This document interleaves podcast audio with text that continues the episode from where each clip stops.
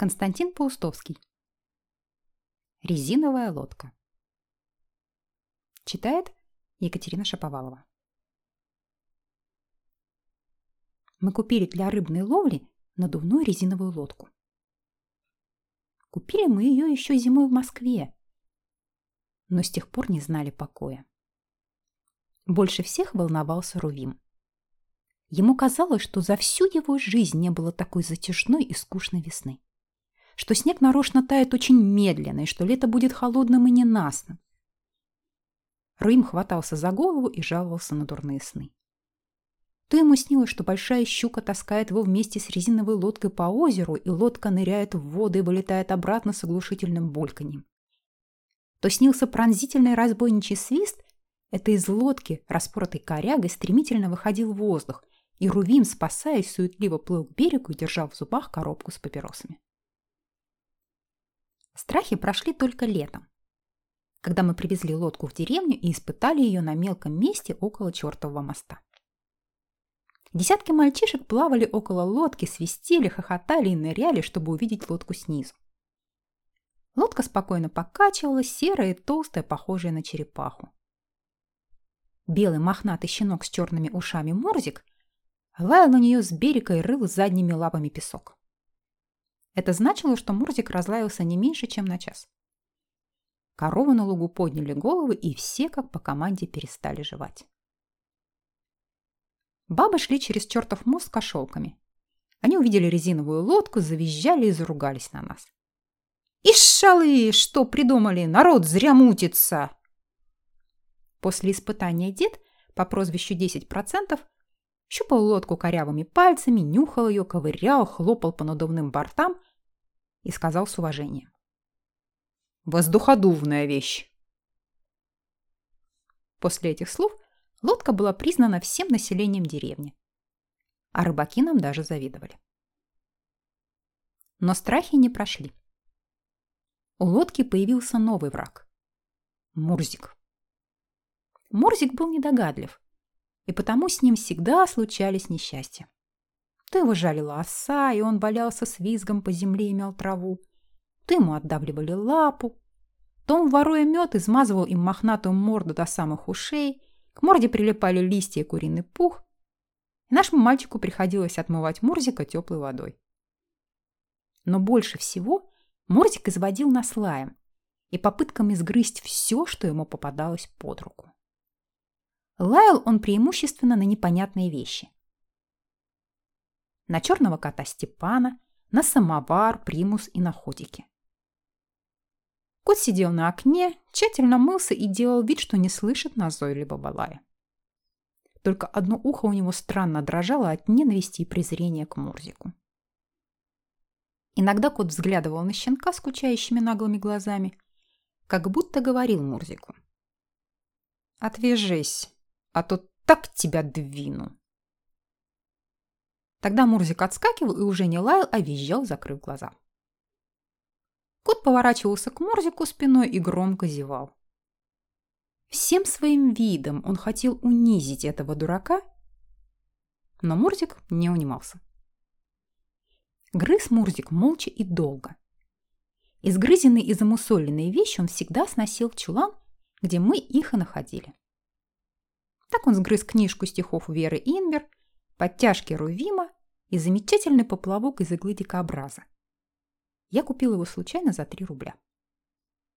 Наконец, Мурзик добрался и до резиновой лодки. Он долго пытался ухватить ее за борт, но лодка была очень туго надута и зубы скользили. Ухватить было не за что.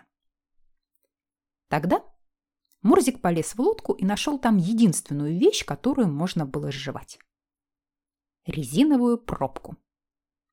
Ею был заткнут клапан, выпускавший воздух. Мы в это время пили в саду чай и не подозревали ничего плохого. Мурзик лег, зажал пробку между лапами и заворчал. Пробка ему начинала нравиться. Он грыз ее долго. Резина не поддавалась. Только через час он ее разгрыз, и тогда случилась совершенно страшная и невероятная вещь. Густая струя воздуха с ревом вырвалась из клапана, как вода из пожарного шланга.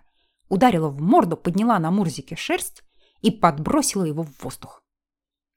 Мурзик чихнул, взвизгнул и полетел в заросли крапивы, а лодка еще долго свистела, рычала, и бока ее тряслись и худели на глазах. Куры раскудахтались по всем соседским дворам, а черный кот промчался тяжелым галопом через сад и прыгнул на березу.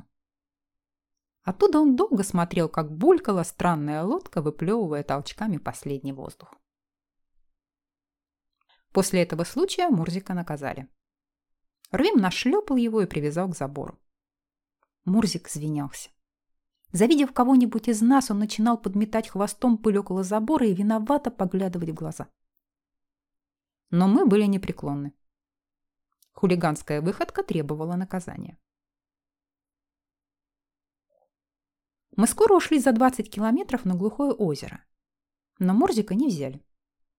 Когда мы уходили, он долго визжал и плакал на своей веревке около забора. Нашему мальчику было жаль Мурзика, но он крепился. На глухом озере мы пробыли 4 дня. На 3-й день ночью я проснулся от того, что кто-то горячим и шершавым языком вылизывал мои щеки. Я поднял голову и при свете костра увидел мохнатую, мокрую от слез Мурзикину морду. Он визжал от радости, но не забывал извиняться. Все время подметал хвостом сухую хвою по земле. На шее его болтался обрывок разгрызенной веревки. Он дрожал, шерсть его набился мусор, глаза покраснели от усталости и слез. Я разбудил всех. Мальчик засмеялся, потом заплакал и опять засмеялся. Мурзик подполз к Рувиму и лизнул его в пятку. Последний раз попросил прощения. Тогда Рувим раскупорил банку тушеной говядины, мы звали ее смакатурой, и накормил Мурзика. Мурзик сглотал мясо в несколько секунд. Потом он лег рядом с мальчиком, засунул морду к нему под мышку, вздохнул и засвистел носом. Мальчик укрыл Мурзика своим пальто. Во сне Мурзик тяжело вздыхал от усталости и потрясения. Я думал о том, как должно быть страшно было такому маленькому щенку бежать через ночные леса, вынюхивая наши следы, сбиваться с пути, скулить, поджав лапу, слушать плач совы, треск веток и непонятный шум травы, и, наконец, мчаться опрометью, прижав уши, когда где-то на самом краю земли слышался дрожащий вой волка. Я понимал испуг и усталость Мурзика. Мне самому приходилось ночевать в лесу без товарищей, и я никогда не забуду первую свою ночь на безымянном озере. Был сентябрь. Ветер сбрасывал с берез мокрые пахучие листья. Я сидел у костра, и мне казалось, что кто-то стоит за спиной и тяжело смотрит в затылок. Потом в глубине заросли я услышал явственный треск человеческих шагов по валежнику. Я встал и, повинуясь необъяснимому и внезапному страху, залил костер, хотя и знал, что на десятки километров вокруг не было ни души. Я был совсем один в ночных лесах. Я просидел до рассвета у потухшего костра. В тумане, в осенней сырости над черной водой поднялась кровавая луна, и ее свет казался мне зловещим и мертвым. Когда мы возвращались с глухого озера, мы посадили Мурзика в резиновую лодку. Он сидел тихо, расставив лапы, искоса посматривал на клапан, вилял самым кончиком хвоста, но на всякий случай тихо ворчал. Он боялся, что клапан опять выкинет с ним какую-нибудь зверскую штуку. После этого случая Мурзик быстро привык к лодке и всегда спал в ней.